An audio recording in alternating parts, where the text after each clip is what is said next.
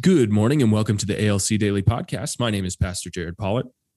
And this is Pastor Benjamin Davis. And joining us again is the all powerful Pastor Mike Ware. Does that one work for you too? well, it's been illustrious, it's been amazing, it's been incredible, and now mm-hmm. all powerful. That's right. I better look at my driver's license about the right guy. You know, if you if you if you want to know what kind of guy Mike Ware is, he uh, he and Jeannie, his wife, they're going to be with us um, on the weekend of April 17, 18 for uh, a mini conference on discipleships, not to be missed. But um, they've been with us before, and uh, I remember one of those visits where uh, Mike was trying to sell me on this new way of making coffee, and uh, and and Holly and I weren't quite buying it, you know. And uh, so he said, "Hey, I'm going to buy you one of these coffee makers." And that was a couple years ago. And I think it's siphon coffee, isn't that right? It's, it's the way siphon coffee, and it's really not that expensive. It's just a it's it's kind of an old school way of making it. And I am here to testify that we are now addicted to that kind of coffee made on a siphon coffee maker. it's good coffee. It is. It takes all the acidity out. It's like drinking silk. It's beautiful. Oh, it's, it's like drinking. If you want to drink silk, you got to try this method of making coffee. Hey, we're going to talk about discipleship and the American church. And we've mentioned on previous podcasts that Mike has had the privilege of traveling not only across the United States, working with pastors, working with churches, but also across the world. So he's got a broad base of experience and I want to try and hone that in, Mike, if you will, to discipleship in the American church. And um, from your experience traveling, uh, what do you see that the American church is? Let's start with what are we doing well? I mean, you can compare it to the world, right? You can obviously compare it to scripture. What do you see the American church doing well? um, in the way that we're practicing our Christianity in the local church? Well, I think uh, a lot of the leaders are doing well. I mean, as far as pastors are concerned, I mean, they're really preaching the word of God. They're really trying to communicate uh, the blessings, the promises, you know, the power of God into people's lives. Now, I don't know if everybody's really listening. They say amen.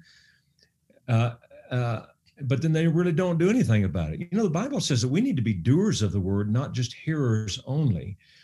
And so, you know, churches, look, we need to be discipled into spiritual maturity. I think pastors and leaders are trying to do that. I think a lot of the church, as we said maybe on a previous podcast, I think the church is spiritually immature in general. I mean, I know you've got some great leaders in your church. I've been there and preached a number of times, and you've got some great people in your ministry there. But there are still others that come and uh, I mean, they may have been, I mean, they may have been believers for years, but they're still not real mature. I mean, some people think their spiritual maturity is cute, but God thinks it's creepy sometimes. I mean, it's like, it's like, um, you know, when, when, you're a baby, it's okay to eat baby food. When you're a baby, it's okay to suck on the bottle. But when you're 40 years old, if you're sucking on a baby bottle, that looks weird. and, there's lot, and there's a lot of Christians that are still sucking on a baby bottle. And then on the other side, You've got some people that have come to church all their life and they're so spiritually obese, they waddle in and waddle out. I'm not talking about naturally obese, I'm talking about spiritually obese. They've got so much in them and they don't give it away.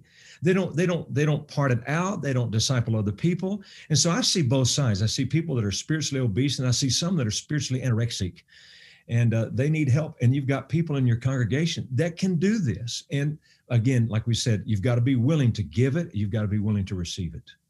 Mm, that's good. And I appreciate what you're saying. I hear you saying that a strength of the American church is the word of God is being preached. And that's so awesome. A lot of the people that we're getting coming back into our Sunday services after being you know, away in COVID and whatnot, what they're looking for is they're looking for the word of God to be preached. I know that because I, I get that kind of feedback. And um, I think that's awesome. And that over the past 250 years, really, you know, the American church has been a key instrument in spreading missions all over the world where the word of God is being preached. I'm on a Surge uh, uh, cohort right now where the leaders of Surge are actually uh, they're sending out a devotional from the word every single day over these smartphones all across the world. They're, they have a new goal we're going to get involved in, trying to raise funds to every surge plant. They're wanting to put a smartphone with a data plan in their hands so they can get that daily devotional. You're going to be hearing more about that from us. We're we're setting a goal to uh, to raise funds for 25 of these phones um, to be planted with these pastors. So you're going to every $400 does one of those. So we're going to hear more about that. But the whole thing is based on uh, uh, getting the Word of God as a focus for pastoral ministry, and I think that's great. Where what you know? Let's let's look at the other side.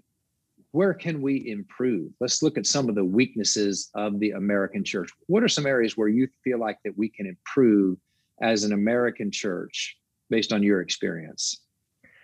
Well, Ben, that's a really tough question because I think, as I've said before, uh, leaders like yourself, I mean, I think we're trying to do everything we can to connect people into a place where they can be discipled. For instance, you're you're really big on small groups, so is our church. And uh, I think small church is where you learn how to do life together with other believers. And life is better when you do it with your friends. And so when you get into a small group, it gives you a chance to be discipled, to be around other people that mentor you, or at least by example, show you how to live a Christian life. And uh, I know that uh, in our early years as Christians, they didn't have the invention of small groups were not there.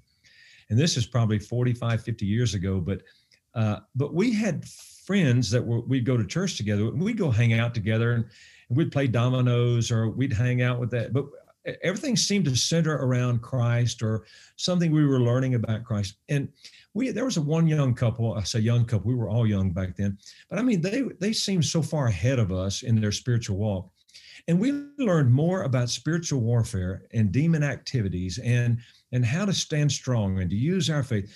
I learned more from them in our early years as Christians than from anything else I learned from the pulpit.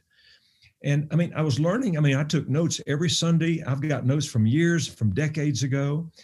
But it was that interaction uh, with other people that were maybe my age or maybe even older than me, where we just kind of conversationally learned about Christ and learned about living our lives together. And, you know, I think that's what helped mature me. Mm, that's awesome. I love to hear it. And uh, we believe that God is is doing that in the American local church. It's really about relationships, is what we're saying there. Hey, let me tackle something else that I heard you say that I think is so important. And and uh, as a leader, as a, as a pastoral leader, sometimes it feels like there's a tension between a focus on spiritual growth and a focus on numerical growth. But I feel like that's a human tension. It's not a tension with God. Okay. And I think you kind of touched on it when you say there is spiritual obesity happens when I intake, intake, intake, but really don't give away.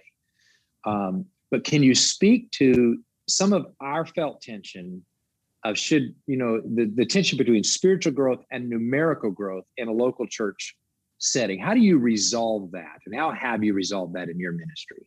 Well, let me make comment about what you just said because uh, there's a difference between the Sea of Galilee and the Dead Sea. The Sea of Galilee has uh, an entrance, if you will, something feeding the sea, and then it has an exit where there's a place for the sea to go. The Dead Sea has a place where it comes in, but no exit, if you will, no release. And a lot of people that are always receiving and not uh, always receiving but not giving, they're like the Dead Sea. They're just the accumulators of things. And uh, that's fine. I mean, it makes you feel good, makes you feel warm spiritually. But uh, we've got to become people that not only receive, but we give. And I think that's what keeps you healthy.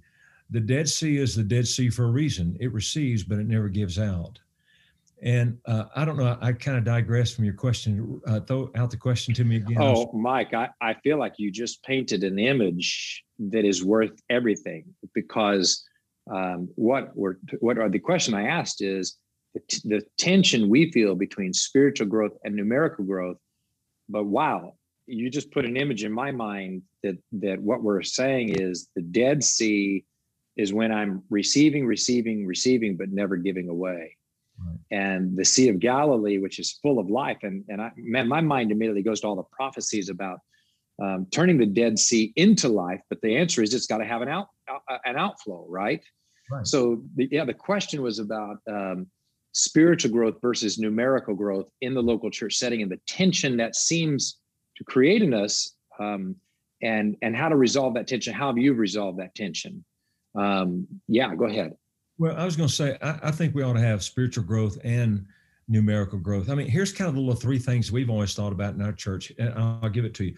It's about the lost saved the saved matured and the matured serving. I think that's the three step process for any believers. at First, you got to get saved, and then the saved need to be matured. Well, that's the discipleship piece. And then the, the saved uh, that have been matured need to start serving. That's the release piece. That's where life really comes. Uh, I think we should grow. I think the, the church is the representation of the kingdom of God. But I think the church, which is the people, I think we're tasked with the responsibility of building the kingdom, which means we need to be everybody, everybody in your church should be tasked with the responsibility of building that church because the church is the representation of the kingdom of God in your area. And uh, and to, like you were saying, I don't think there's a tension with God between spiritual growth and numerical growth. I think they ought to be simultaneous, hmm. because mm. you know how are we going to continue to mature and prepare for the legacy and prepare for the next generation unless we see new younger people coming into our ministry well they may be first first generation believers. They may not even be, be, believers at all, or maybe they're immature. They may not know much about Christ. But we want them to come. We want them in our churches. We want them in our ministries. But if we've got the spiritually obese walking around just begging for more from Pastor Ben Davis, you know, feed me, feed me, feed me, you know, like the cookie monster or something, uh, you know, you're going to have spiritually immature people. Now, you may have some numerical growth, but I'm going to tell you, it's going to be a, a, church of immature believers, and I think our influence will be limited. Look, when we find when we find out who we really are in Christ, I'm telling you, there's power, and when you when you collect that power in the church, things begin to move, things begin to shake, and the devil begins to move. He doesn't like it. He would prefer you to meet and to remain immature. He would he would prefer for people to come to your church and I feel like they did a good thing because they were there on Sunday, but never grow anywhere beyond where they're at. Look, if you are not further down the road with your walk with Christ uh, from a year ago, then you're not you're not moving forward. You're backsliding. You're losing ground. And I think the caution that I've always had is I never wanted anybody in our church to backslide, which meant the, the onus was on me to really teach the word of God, then provide whatever I could for people who wanted to take the next step to find that place of maturing so they could serve in the house. And I think that's what you've done at Abundant Life. You know, I just feel, Mike, to close this podcast with a challenge to people listening right now. You've really shared my heart in in and spiritual growth for people. And if you're listening to this podcast, I know we've got listeners that are within the sphere of our local church, Abundant Life, and then we've also picked up a lot of listeners all over the world. But if you're within the sphere of abundant life, our local church, this is a challenge for you. Our method at Abundant Life Church for doing everything, every next step is small groups. If you want to serve on a Sunday morning in an usher or a greeter or even on a prayer team, get in a small group. That's where you're going to get trained for that. Ask me uh, another question, grow, Pastor. do you like peanut butter? Small groups. it's our, it's our answer for everything. If you want to become a member, Jared, small groups.